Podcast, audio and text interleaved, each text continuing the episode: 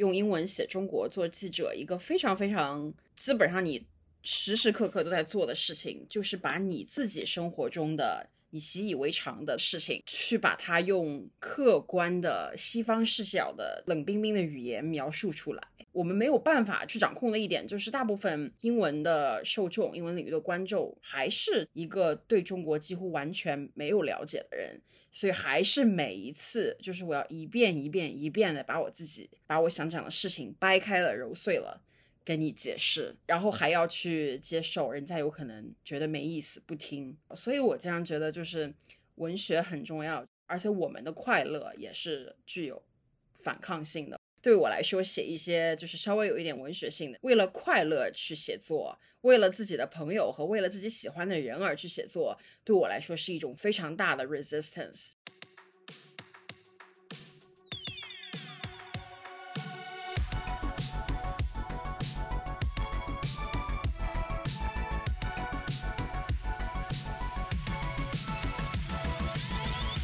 欢迎大家收听流行文化播客《疲惫娇娃 Cyber Pink》，我是一方。这期节目和我们一起聊天的还有花匠，大家好，我是花匠。还有三位嘉宾瑞、Caroline 和采薇，大家好，这是钟瑞。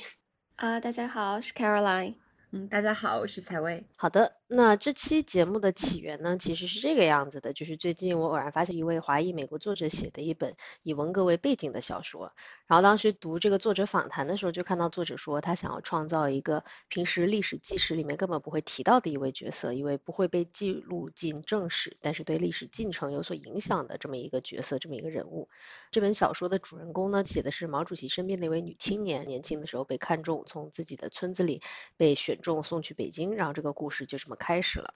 当时看到这个设定，就总觉得，嗯，心里有点，就总觉得有点膈应。和朋友吐槽的时候，就在想，说为什么这本小说的这样的一个设定会让我觉得很膈应呢？之前看梁文道说，中国作者写文革的时候，说八零后是中国真正文革后的一代人。过去写文革的作家，主力是像余华这样一辈子经历过文革的人。然后呢，八零后要去处理这个课题，不可能有他这一辈人的经历。也不愿意像写历史小说那样去组织当时的材料，重构当时的情景。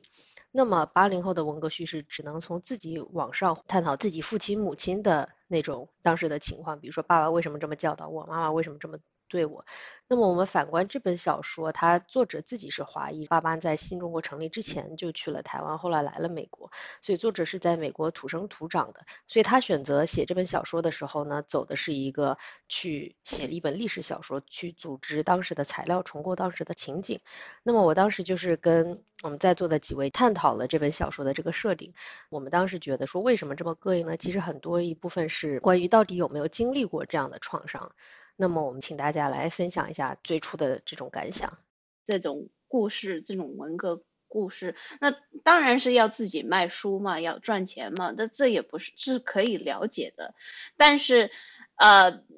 我觉得这个看法真的是一个就是西方的角度，不是为了中国人了解文革，这真的是出现一些美国出版的作品的那些历史问题。文革的中文记录不少，但是他他就是访问的时候说，他主要是用英文的记录。虽虽然英英文记录也不一定是不好的记录，但是了解文革还是需要看中文的记录。对我读研究生的时候啊，在南京看了一个胡杰的一个纪录片，讲出来的那些 oral history。啊，真的是口述历史，口述历史，它就是真的是就是解释出来这么深刻的创伤，这这些过去的红卫兵故事和被红卫兵伤害的人的故事，所以。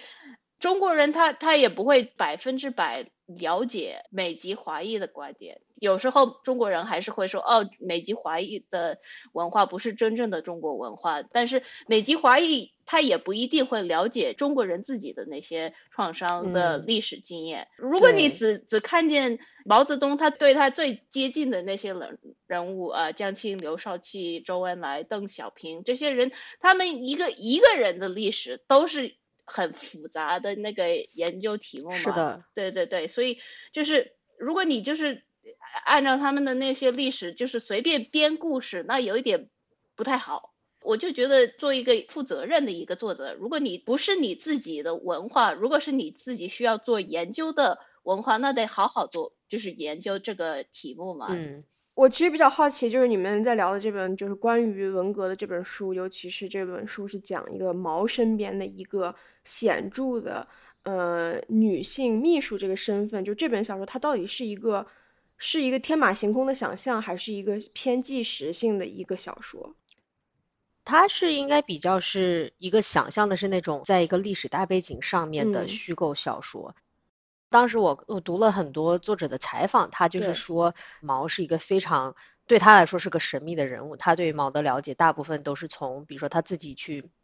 做的一些研究也好，读的书也好，或者是平时的啊、中西方的这种新闻报道也好，他又觉得说这其实是一个你对这个人只知道一个片面，但是他就说他知道，比如说毛喜欢跳舞。当时是就嗯跳那种社交舞，然后他说呢，我也喜欢跳舞。那么从至少从这两个点上面，我可以去把这个人具象化，我可以就是说，哦，他也是一个有血有肉、活生生的人，他是在自己的生活中是喜欢跳舞的这么一个人，所以他就是从这样一个方面去，我觉得是写了一个故事，然后呢，写了这个女青年的故事，嗯所以就不是一个走纪实路线的，我觉得。他就是编了一个这个人在历史上是真的，但是这个呃小说的故事有可能不是真正的一个故事。嗯，明白。整个文革叙事，我觉得最有意思的一点是，就是中国人写文革的并不在少数。就有一个文学流派就叫创伤文学，写的就是文革那一代人经历完文革之后，他们是如何疗愈，或者说无法疗愈。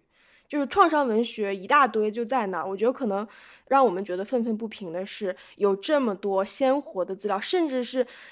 一大群就是经历过文革的人还活着。就比方说我姥姥姥爷，他们都经历过文革。我姥爷是红卫兵，就是我每次回去都会跟他们家庭的闲聊，就是某种 oral history 口述历史的一个采访。当这么多鲜活的，甚至在我们眼眼中是唾手可及的这些资源摆在你面前的时候，这个作者他选择不去用这些活生生的真实的材料，而是去读一些美国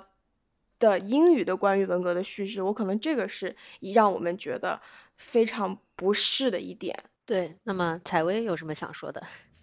呃，其实就是这本书一开始我也是看到了推特上的一个介绍这本书的推文，当时我们就对于就是这本书它给自己的这种宣传口径，然后有一点点轻微的。非常本能性的一种不适吧，会会感觉出来，然后然后我们就会探讨，就是这种不适到底来源于哪里？就其实这种不适感，就是在呃我跟我的朋友交流的时候，或者是我自己去看一些二代移民的呃美国的，就是这种亚裔美国人作家的时候，经常出现。就是我经常会呃觉得这个人写的这个东西吧，有点儿经不起推敲，或者是让我觉得非常尴尬、非常无语。呃，嗯有的时候我就会跟我的朋友也会一起讨论，因为啊、我自己是中国土生土长的，所以我我我就会去跟我的朋友讨论这个视角的差别在哪里，到底是什么东西引起了我们的这种很强烈的不适感。然后我感觉，其实在中国的互联网上，这种讨论也非常非常多，不管是对于就是这种可能在于文学这个领域里面少一点，但不管是对于这个白人能不能穿旗袍啊，还有这个 Aquafina 他是不是丑化中国人啊，这种在微博会聊得非常热的这种，包括刘思慕到底帅不帅啊，呃，嗯这样子的这样的讨论，就是也是从来都没有停止过的。我觉得大家对于谁能够代表中国，然后谁能够去在所谓的国际舞台上去讲中国故事，好像普遍国内的声音存在着一种从来没有停止过的这种愤懑不平的感觉。呃，包括我自己也会体会到，好像觉得呃自己的身份或者是自己的文化被错误代表。被错误代表了。我然后我后来在在想的时候，我其实受到了一个一个 TikTok 的视频的启发，就是前段时间特别、特别火，有一个 TikTok 视频，我不知道我不知道我不知道大家看没看过。你描述一下，说不定能看过。这个视频是一个亚裔的美国人女生拍一个小视频，记录她家庭的一个晚餐的场面。然后她说她自己想去学这个人文艺术类的专业，这个视频就是他爸爸和妈妈在打击他，说啊，你去读这个英语专业，还我忘记他具体读什么专业了，不，反正非 STEM 这种。然后说你以后就是怎么找到工作，啊，就是你不要就是这个痴心妄想，反正就是他父母对他进行了一番打击。然后这个小视频的结束呢，是对准这个女生，她在哭，然后她自己在那里默默。落泪，屏幕上打的字是不知道像其他的亚裔孩子有没有这样的体验，就是自己的父母从来都不支持自己的这种决定，然后从来都是处于一个打击者，就是去打击自己的呃梦想，然后去非常非常现实，甚至去愤世嫉俗的看呃自己的这种未来的问题，然后底下就有很多人呃鼓励他，所以评论里面。呃，大波的就是这种压倒性的声音，都是，啊，你不要在意别人的眼光，啊，坚持做自己，对，你要做自己，追求梦想，然后这个你要是喜欢文学，喜欢艺术，这也很好啊，勇敢去追梦吧。对对对，然后我我当时看到这个视频，我心里面就有点有点不是滋味。我我没有找到很好的这个文字来，就是去形容我当下的这个立即的反应。然后我看到微博有一个博主，他呃讲的很好，我我后面很认同，就是他讲，就很多时候。就是我们作为在中国长大的小孩，其实经历的是相同，如果不是更甚的一种内卷的，或者是父母来自父母的不理解或者打压或者代际之间的这个隔阂。但是问题是在我们看来非常刺眼，甚至是羡慕的是，就是这一个女生，她作为一个二代移民，她的。他拥有的简单的这个去获得观众和理解的这个 shorthand，它相当于一个捷径。在我去我去把我的家庭处境和我的文化带给我的这种个人的创伤去解释给大众的时候，讲给西方观众的时候，有一个文化上和身份上的捷径，呃，能够迅速的找到这么多观众来支持我，能够迅速的。呃，就是让这么多人 rally 到我的视频底下，告诉我，哦，你父母这样做是不对的，他们在打压你。可是这只不过是在另一个文化或者世界里面，就是是主流、稀松平常的事情罢了。对你说完这个，我的第一反应就是，那其实这个可能是因为亚裔在美国，他毕竟还是少数族裔，对吧？很有可能你，比如说。我也是在国内土生土长的，我们觉得非常普遍的事情，是因为身边所有人基本上都是这样的。就是我作为一个没有上过奥数班的小孩，我在我朋友身边其实是非常非常的极少数没有去上过课外补习班，没有去过就是少年宫上课这种。但是你把同样一个事情拿到另外一个国家、另外一个社会，突然间这就变成了一个文化的一个事情了，这就变成了一个独特于我的文化。说哦，就是。比如说亚裔文化里面，大家都是虎妈。如果你要是不想当医生、律师或者是程序员，那么你就是失败的。这是一个非常有趣的事情，就是把它上升到了一个文化的程度，就认为所有的家长都是这样。对，之前我在看那个 S N L，就是那美国那个周六夜现场的那个其中一个一个 skit，其实就是 skit 就是小品呗，就其中一个小品，他就是讲说是啊一位。非裔美国人，他的爸妈，然后他也是，就是决定说，啊，我要去学写诗，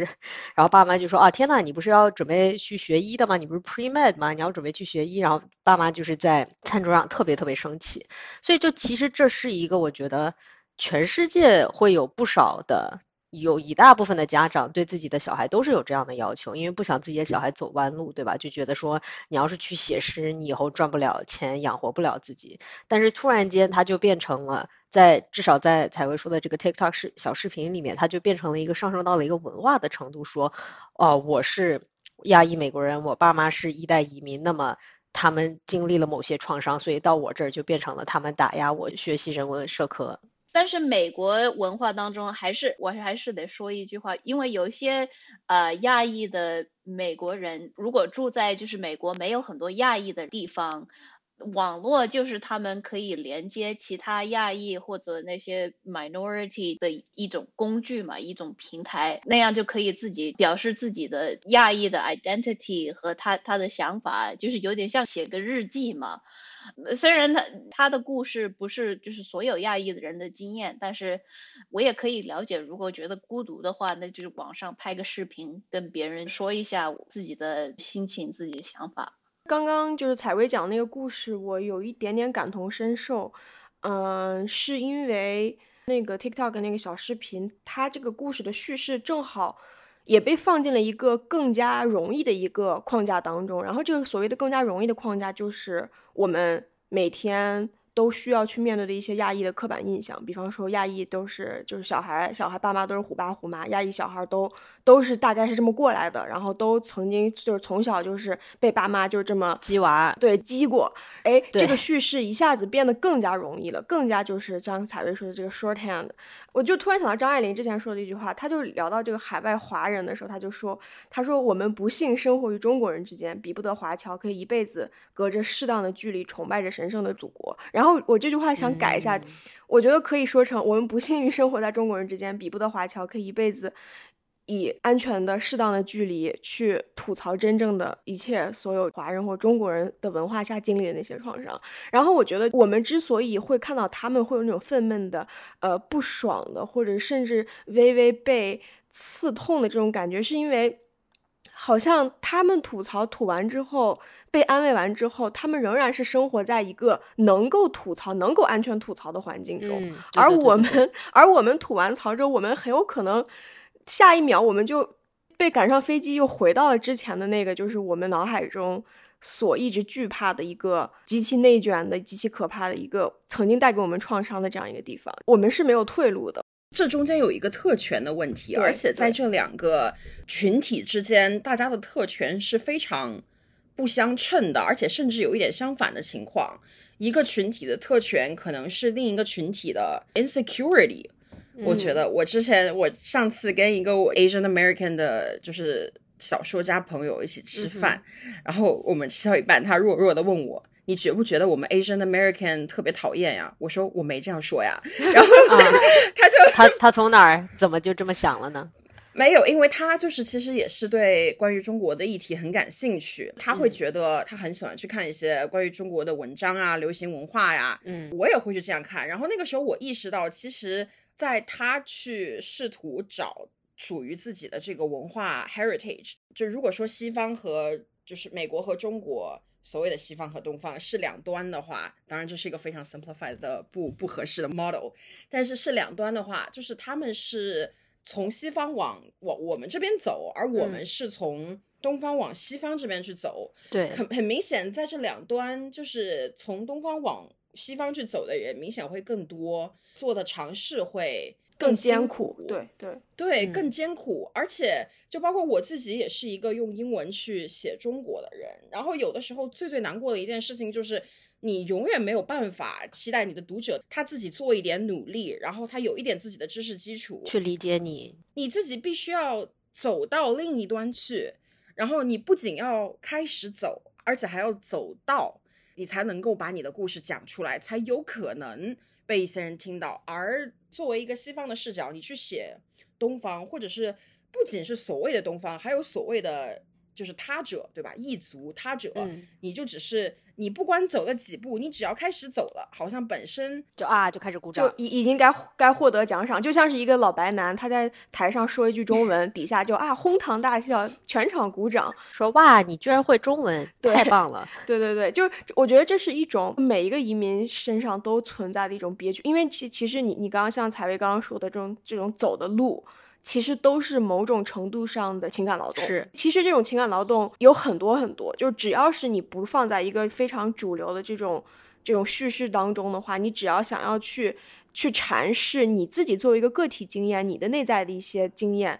你的自己独特的视角的时候，你都要去付出这个非常艰苦的这种情感劳动。包括你解释女权，包括你解释为什么女性视角重要的时候，你在不断的一遍一遍的跟别人说，为什么我们的这个内在的对于世界的观察，为什么女性叙事，为什么女性主义重要，其实你都是在一遍一遍的去做这个情感劳动。是的，嗯。所以我现在特别想要请 Caroline 来说一下，因为 Caroline 她是在一九年写了一本自传，不知道你的书有没有中文名、英文名？它叫《Under the Red Sky: Three Generations of Life, Loss and Hope in China》，就是在红色的天空下，三代人的这种生活啊，逝去以及希望。然后呢，那你可以和我们分享一下你当时就是写这本书的初衷，以及这个创作过程中遇到的种种事情吗？呃，我就是非常同意，就是刚才另外两两位嘉宾讲的，就是说，当你用另外一种语言，呃，当然现在的就是说，我们来写的时候，肯定就是说去努力用英文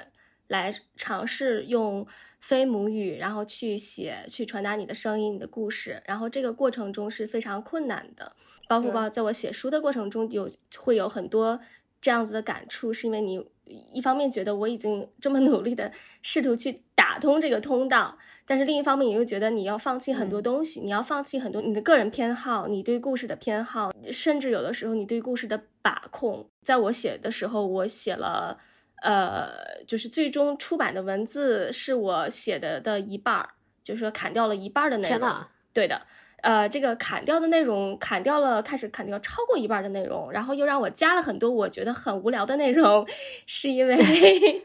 因为我如果我去跟一个中国人讲这些故事，我肯定不会讲这些，因为我觉得，哎，这些相比于我被砍掉的内容，它没有那么有意思。就是说我可能砍掉内容对我来说是特别的珍惜和珍贵的一些东西，比如说，嗯，当我在写的时候还没有发生香港的事情。我我自己我不能代表所有人呐，但但是我成长于九十年代，那香港回归这件事情，包括香港啊、台湾啊、中国大陆这些关系，包括港台文化，对于我来说是非常重要的个人身份的一部分。但是呢，对的，但是这些东西，呃，至少对于就是在这个书出版过程中的合作的编辑吧，对他们来讲，这个没有那么吸引力。对，或者说你写香港、台湾这些，你必须得有一种特定的视角或者特定的。对的，框架必须得表个态，你不能只是说，哎，我喜欢周杰伦 这种，对吧？对，而且还有一个事情让我印象很深刻，就是说一九年之前，其实大家对于香港，包括我的出版社、我编辑或者是任何人，呃，做那个宣传的这些人，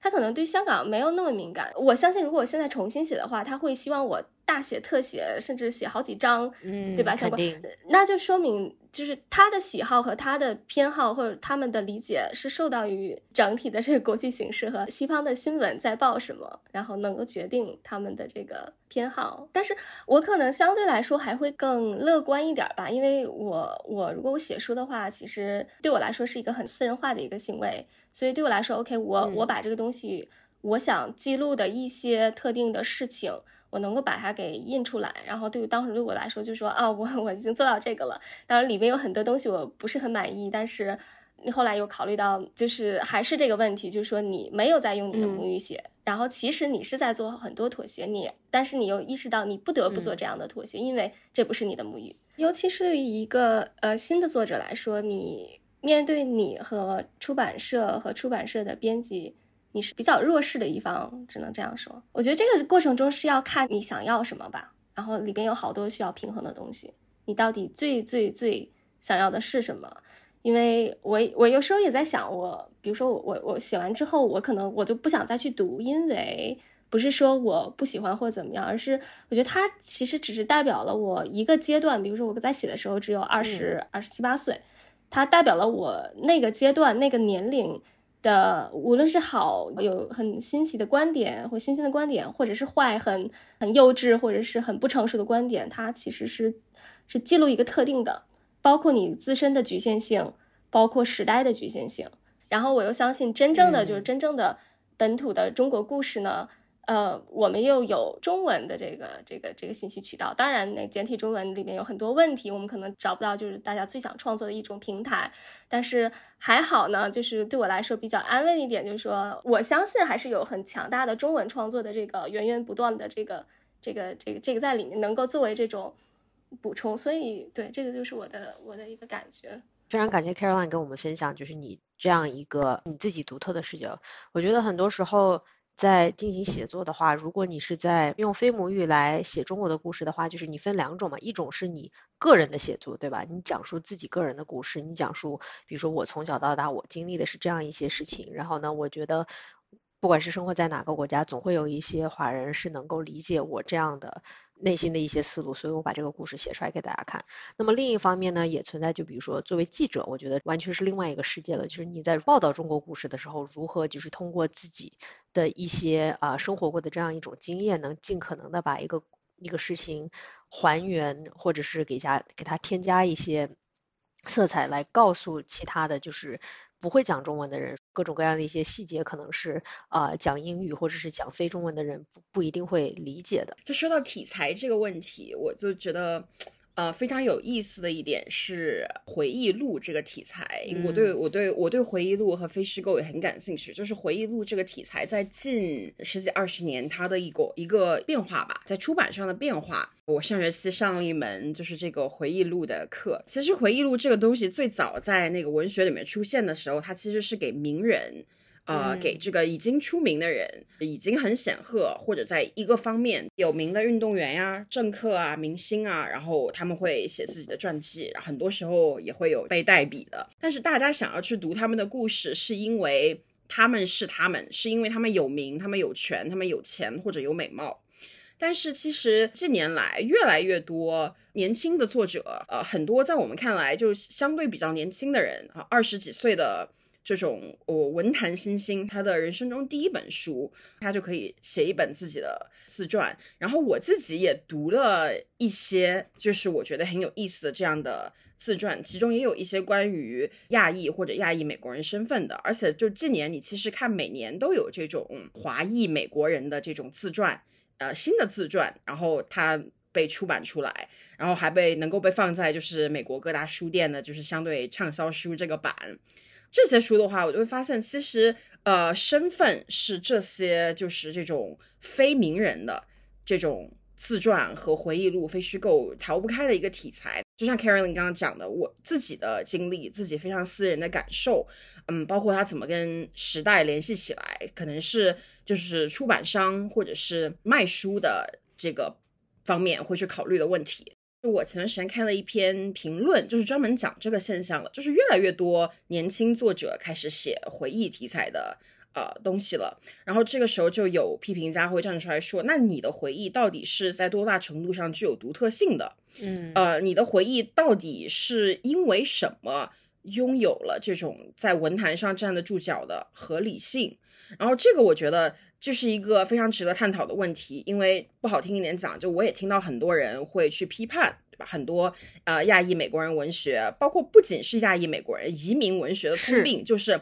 哎呀，我就是就是就是就是 torn between two worlds 啊，哎，我对我游走于两个世界之间，游走于两个世界之间，我既不属于这里，也不属于那里。然后一到这个亚裔美国人的文学，就是啊，那个 my lunch smells。啊，对对对对对，特别多这种自己自己的那个便当就是对吧，味道不太好。对，什么我带泡菜去上学，同学同学嘲笑 我，然后呢，我带饺子去上学，然后呢，同学说天哪，这是什么？然后呢，就嫌弃。你你是真正的是从什么地方来的问题？对对对对。你的真名叫什么？像这种，比如说这种细节和这种故事，然后如果是真正的中国人读起来，就是完全不会有共情感，因为它并不是中国故事中的一部分，它是一种，就是说移民或者是移民移民故事，对，它是移民华裔故事，对，它是个移民的叙事，是的，对。反正他们也是主要是跟美国人就是写的那些出版的书，我也了解，因为我是就是一点五代，我是在中国出生，然后在美国长大的美籍华人。但是，我就觉得一个亚裔的跟一个一个一个白人谈恋爱的那那些文件，那有有点太多了吧？哦，对，就是特别多。我最近刚读了一本小说，我也就不指名道姓，就最近刚读了一本小说，这个女主角是啊。美籍韩裔，然后呢，她的男朋友是一位白人，然后她就经常，然后她有一天发现了这个白人男朋友的前两任前任都是亚洲人，然后呢，突然间就陷入了一个说，嗯，我这个白人男朋友是不是有一种就是对亚洲女性的这种，you know fetish，就是这种说，嗯，这种异化，这种迷恋，不是说他们就是不能跟什么人谈恋爱，但是如果你就是决定要用这个题目写作，那你得先就是。想好就是怎么写嘛，在移民叙事当中有一些特定的母题，就是如果说你想在这个母题上深挖的话，就是可以做得更好一点，可以往前更更走一步，而不是不断的去造轮子，就不断的去重新写这个母题。我之前跟采薇就是聊天的时候，他说到，可能因为这位作者他和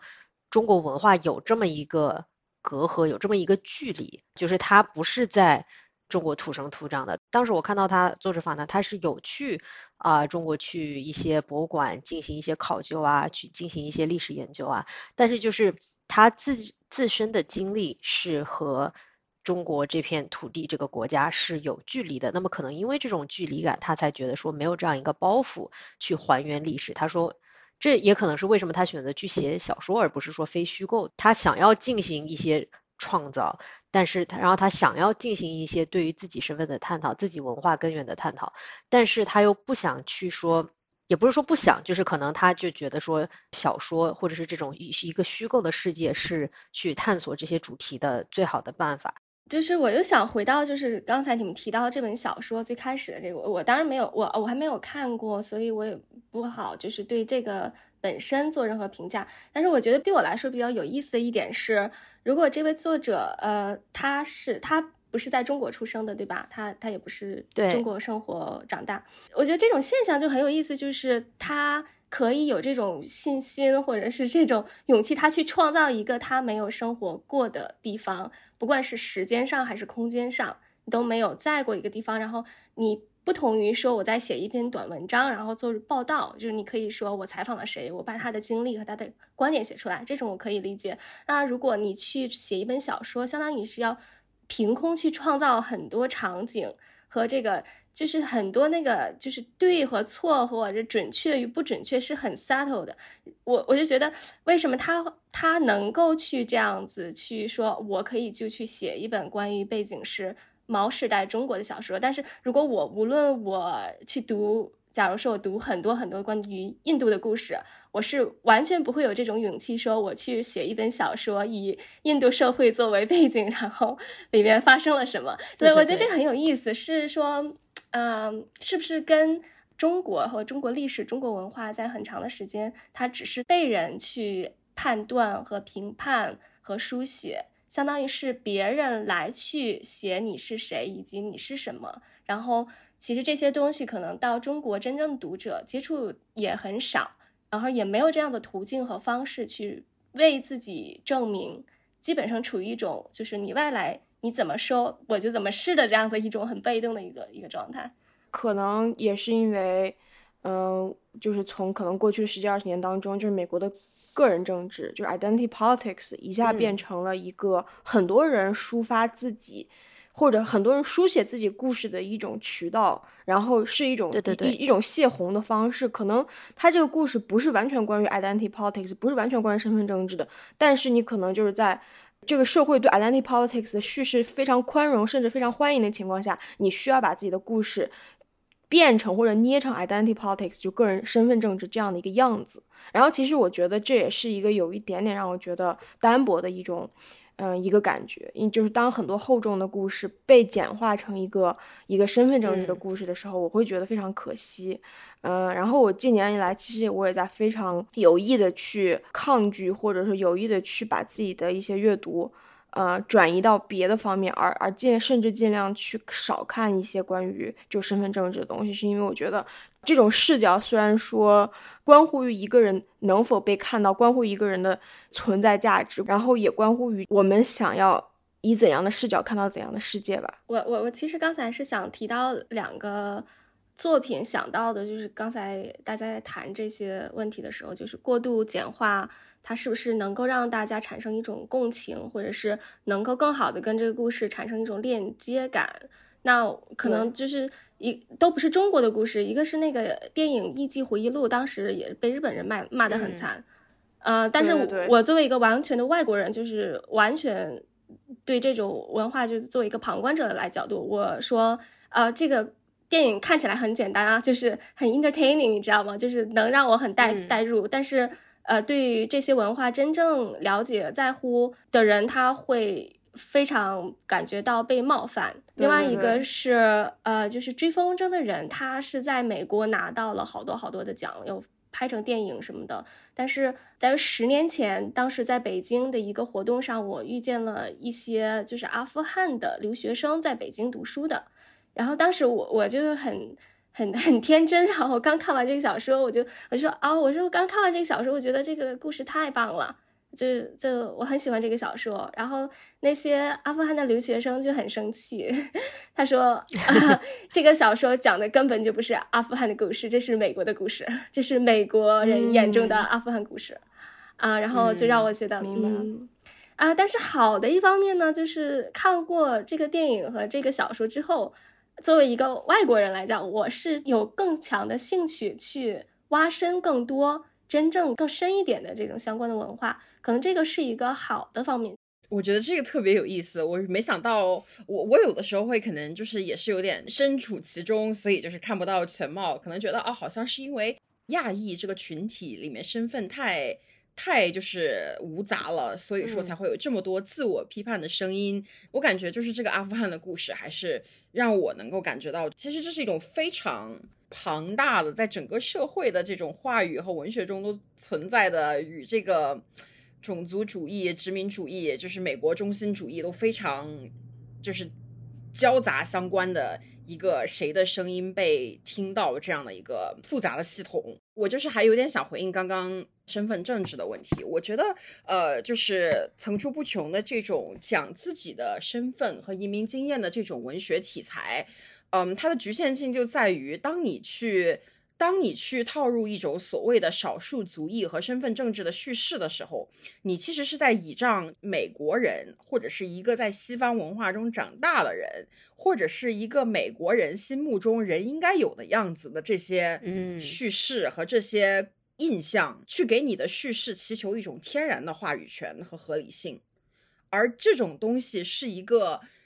没有生活在英文的这个霸权或者西方的文化环境之内的人，做梦都想不到的。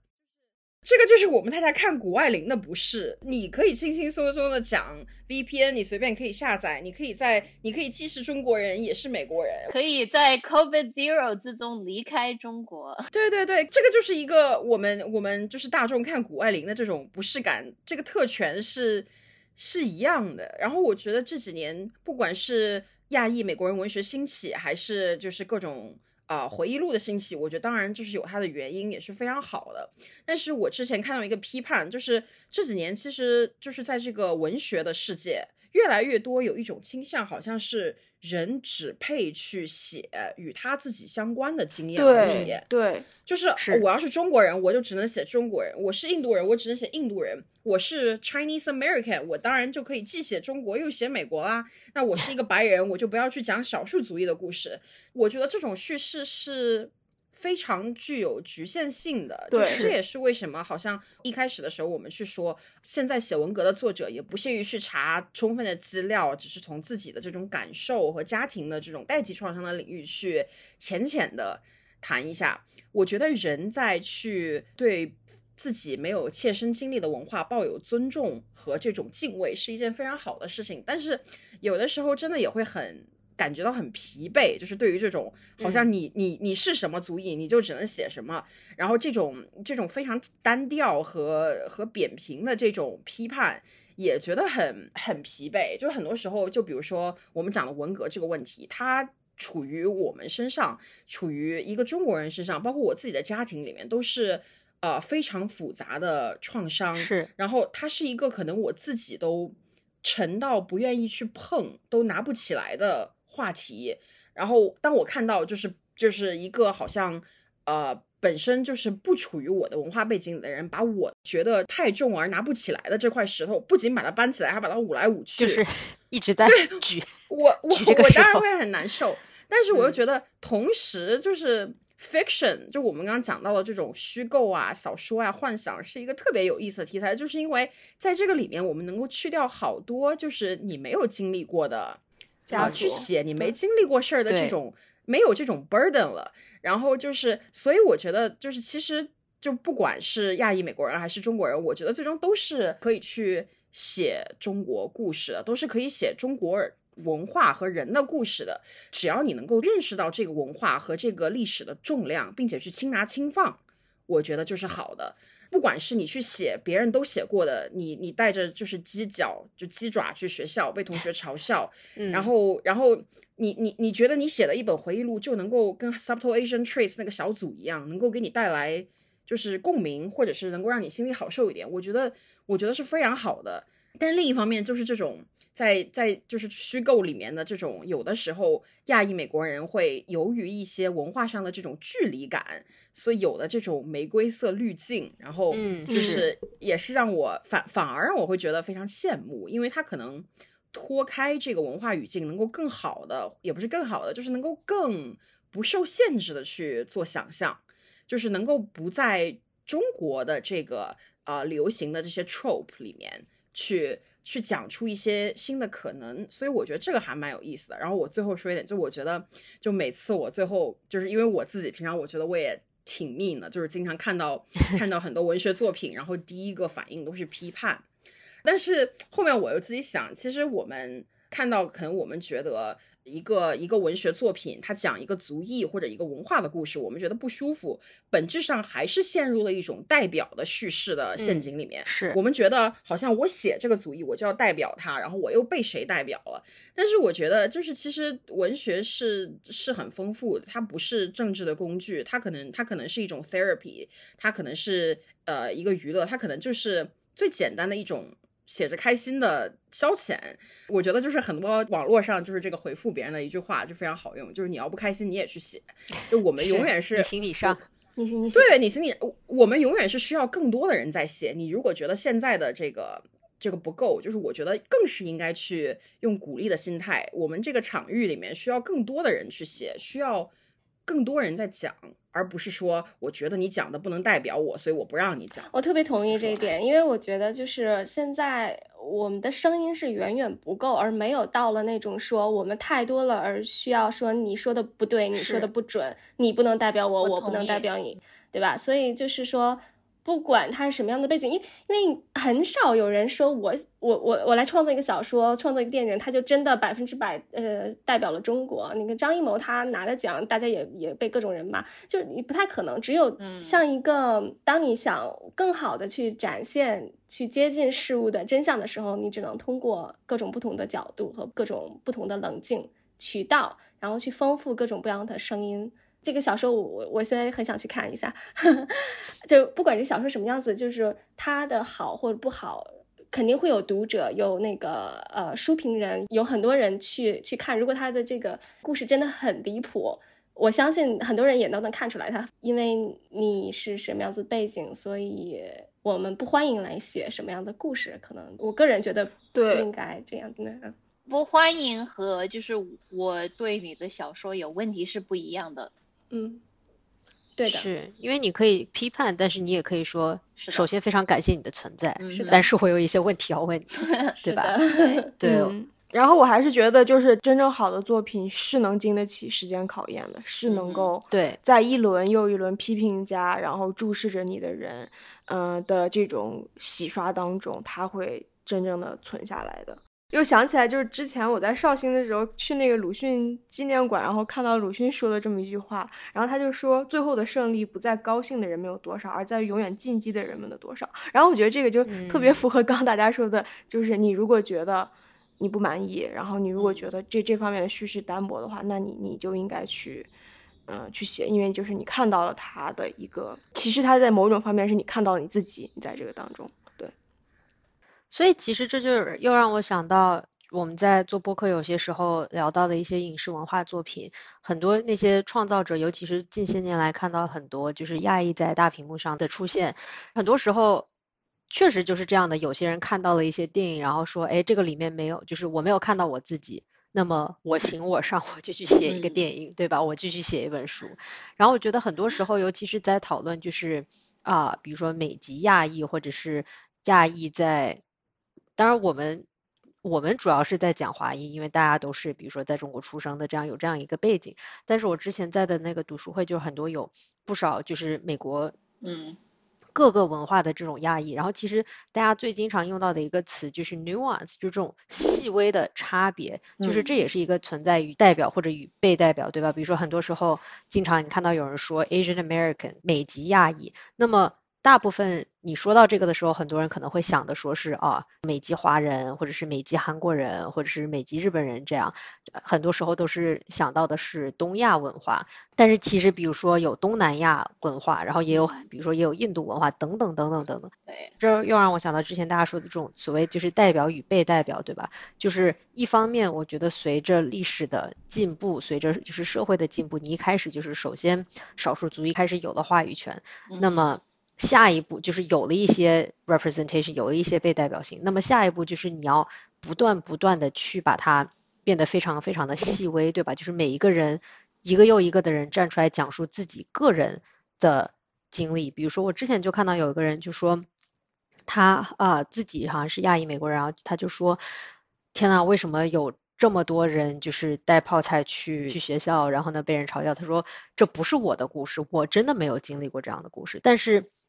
这对于他来说，他的个人经历与主流社会所认为他作为一个少数族裔应该有的经历不符。那么，但其实两者有可能都是正确的。就确实有一大部分人是经历过这样的创伤，然后确实也有一部分人是没有经历过这样的创伤。那么这两种声音在社会上其实都是非常重要的。嗯，所以我现在其实最近看到有不少。就是这种跟亚裔文化相关的，不管是文学作品也好，还是影视作品也好，比如说那个 Everything Everywhere All at Once，就是中文翻译叫《妈的多重宇宙》啊，我们没有在骂人，他这个翻译，他这个标题就是这个样子的。对我们另外一集里面也讲到这个电影，然后当时我就记得他最近在国内出了资源，然后豆瓣上很多有一部分人就说说，哎，这是又又是一个亚裔美国人的故事，这又是一个亚裔美国人的家庭，然后呢，就是哎呀，这又是一个非常。亚裔美国人的刻板印象，说什么妈妈不喜欢女儿同性恋呐，怎么怎么样，觉得说自己又被代表了，然后觉得这个代表的非常不好。嗯，然后呢，每次看到这种评论，我就在想说，其实这是一个一方面，它里面讲述的很多跟亚裔文化相关的事情，是可以做到一个就是那种全世界共情的一个情况的，因为这是一个这是一个人性的故事，这是一个家庭的故事，对吧？这不是说一个。它是一个移民故事，它是一个家庭故事，它是一个母女关系的故事，它是一个很是个报税故事。它是对，这是一个报税故事，这是一个提醒你，不管生活在哪个国家，一定要按时报税的一个故事。总结一下，就是说，所有的这些故事能够存在都是好的事情。就首先是要你要这个 volume 要上去，就是希望看到更多、更多、更多这样的故事。然后呢，再希望看到更多更多不同的故事，因为毕竟每一个人的经历都是不一样的。我觉得让很多人有的时候很不爽，就是被代表的一个呃原因之一，也我觉得也是在于这些不管是作品、文学作品也好，还是电影也好的宣传方，他总会喜欢用这样的一种词，就是说这个个人故事代表了什么什么什么，因为。没有任何一个 producer 他会说你的个人的这个经历很不能代表的，我来去推你的这个电影，这个就是从那个出品人、出品方或者是这个投资人或者什么，他他不希望这样，他能他希望说我这个能代表的越多越好。当然，你这个创作者本身可能说我并没有想去代表谁，但是你被架到一个这个地方，就你不得不去代表 一个群体，就会产生了这种这种这种期待的这个这个不符合。我其实还有一个问题，对 Caroline 还有采薇，你们作为一个 quote unquote 的这种意义上的中国人，你们在用英文写作的时候，会不会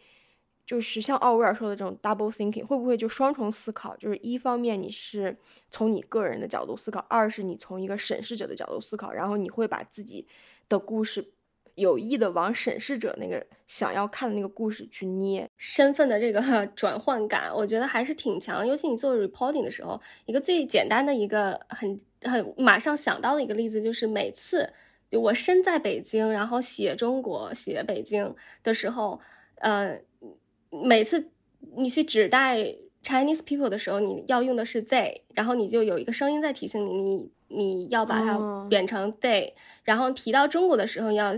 说那个 the Asian country，虽然它是你的母国，它是你的同胞，但是你在作为把自己的身份转变的时候，作为一个 reporter 的时候，就是每天都会进行一个 这样子一个一个一个身份的一个一个错位感，然后它是每天的一一一个一个例行的事情。对，就这个让我想起来，就是之前也是。我们一个记者朋友，他发过一个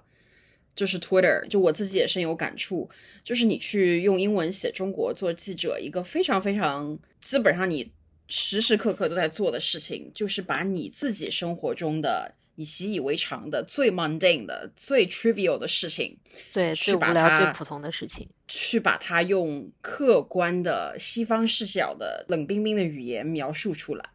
还是我刚刚讲的，就还是一个受众的问题。不管是出版社，他会去这样营销一个呃一本书，报纸他会用有这样的用语习惯，还是是谁在为你写的东西买单，是什么样的受众，我我们没有办法去掌控的一点，就是大部分。英文的受众，英文领域的观众，甚至以美国为中心的这个市场，还是一个对中国几乎完全没有了解的人。是的，所以还是每一次，就是我要一遍一遍一遍的把我自己，把我想讲的事情掰开了揉碎了，跟你解释，然后还然后还要去接受，人家有可能觉得没意思不听。没错，就是经常，我觉得在写东西的时候是这样的一种。视角，所以我经常觉得就是文学很重要，而且我们的快乐也是具有反抗性的。我们的 joy 本身就是一种 resistance，有的时候就包括啊，我们就是自己做的那个 newsletter 朝阳 trap 里面，很多时候，然后我们就想，我们就不解释。我就不跟你解释，有的有就比如说微博这个词，你还要我跟你解释微博？你连微博都不知道，你看什么中国报告？就是我我我不跟你解释，每次微博都 要说是 Chinese style，Chinese Twitter，对，然后之前还是什么写什么豆瓣是什么 China's Facebook Reddit hybrid 什么什么什么，对，就是什么鬼？个听，我个人啊，现在处于一种还是对于这种解释非常非常反感，非常有一点有一点叛逆的。阶段，然后对我来说，写一些就是稍微有一点文学性的，写为了快乐去写作，为了自己的朋友和为了自己喜欢的人而去写作，对我来说是一种非常非常大的 resistance，就是能够让我觉得我我没有在时时刻刻都去，嗯，服从于这个话语权，服服从于这个话语去跟别人费这么大劲去。解释我自己，对我完全有这种感觉，就是我在看朝阳 trap 的很多内容的时候，我有一种，就我记得之前我见过，非常有幸见过扎建英老师一面，然后扎建英老师他其实算是非常早的一代人，就是用英语开始，呃，在美国的非虚构圈子里面，然后就写的非常有名的一个人，然后我当时问他，我说扎建英老师，你之前写中文写那么好，你然后你。突然，你需要用英语去写作，用英语去讲你的故事，你你的感受是什么？他说这是一个自断翅膀的一个一个过程，就是我用英语写作真的不是我愿意的，而是我想讲一些想讲的东西，但是我用中文没法讲，我得用英语讲，对我也讲不了。他把这个说成是一个，就是一个镜像的故事，就是你一定要用英语或者说用这个视角，然后来看你自己到底是谁，你才能真真正的就是从镜子中去窥探到你的你的一些细节，你当时忽忽略到的一些东西，嗯，你你对于自己的一个认知就能能够通过英文，能够通过这个视角以镜像反射的方式变得更清晰。但是当你成为了那个观看你自己镜像中人的那个视角的时候，你也。已经不再是你了。嗯，回到就刚刚采薇说的朝阳 trap 的这种这种呃这个这个题材这个内容，我觉得让我觉得最开心或者最惊喜一点是我看他们内容，我会觉得这不是一个用英语写作就是把自己的翅膀折断的故事，而是这是一个用英语写作让自己变得更完整的故事。就是整个就是朝阳 trap 的很多很多期都让我有这种感觉。对，嗯，我好开心。对我就是请大家订阅，嗯。推一波，对，推一波，推一波，必须推。我我们这一期，我们这一期难道也不是一个合作嘛？联动？是的，我们接下来会在朝阳呃朝阳 Trap House 和 PV 胶啊，就是有一个联动。对对对，我发现就是我们今天聊的这个主题，其实让我想到了，就是这也是一个我觉得流行文化就是有个 vibe shift，就是整个就是这种感觉稍微有所。变化大概可能，比如说十年前你在社交媒体上看到的、关注的各种博主啊，或者是你在流行文化上，就是对流行文化上各种博主，很多时候都是，比如说你对护肤品有兴趣，那么你关注的是一个人。你对化妆有兴趣，你关注的是一个人；你对美剧、英剧什么的，你关注的是一个人，对吧？就是每个人都有自己的一条跑道，每个人都在自己的道里面慢慢走。然后呢，你有不同的兴趣爱好，那么你就去关注不同兴趣爱好的人。那么其实近些年来，就是尤其是在社交媒体上，就是你会看到你关注的博主，他们会开始讲自己生活中其他方面，比如说你关注的护肤博主会突然间开始讲说，哎，我最近准备生小孩，然后呢，我的这个经历是怎么怎么样的。从以前的这种一个人只把自己的一面、一个片面在社交媒体上展露给大家，到现在是以在社交媒体上面对大家的时候是一个完整的人。我觉得流行文化是有这么一个趋势的，所以就是说，希望能够我们所。摄取的这样一些影视文本能够展现出每个人的故事，而不是说，哦，我要写一个华裔美国人的故事。当然我知道，就像 Caroline 之前说的，宣传又是另一方面，对吧？如何让投资方，如何让片方，如何让出版社就是买单，这又是另外一个方面。嗯但是就希望能够有越越来越多这样的机会，能够展现出每一个人完整的一面。对对。是的，我我觉得，而且它是一个慢慢的积累的过程。比如说，我们之前其实也提到了，就是我们可能会觉得，呃，现在还不完整，但是达到我们呃感觉满意的那个程度，一定是建立在在底下那一层一层铺一块一块砖那个基础上。当你我们也提到这个受众的问题，只有当他知道了，首先知道了中国有红色的灯笼，他可能才会知道，就是这个 红色灯笼是由什么做的。那我可能很有的时候就是很无奈，当然我们想一步到位，就是说我们想告诉他这个文化，我们可能告诉他这个历史，但是很多人你完全是没有建立任何的这种连接，是很难的一个一个过程。是的，所以就是只能说慢慢来呗，一步一步走，没有办法一步登天。感谢花匠，感谢瑞，感谢 Caroline，还有采薇，感谢大家就是今天加入我们来进行这样一个探讨。我们这一期节目也是脾胃娇娃和朝阳 Trap House 的一个联动，所以呢，请大家敬请期待后续。那么再次感谢我们所有的嘉宾，然后那么这期节目就到此结束，感谢大家的收听。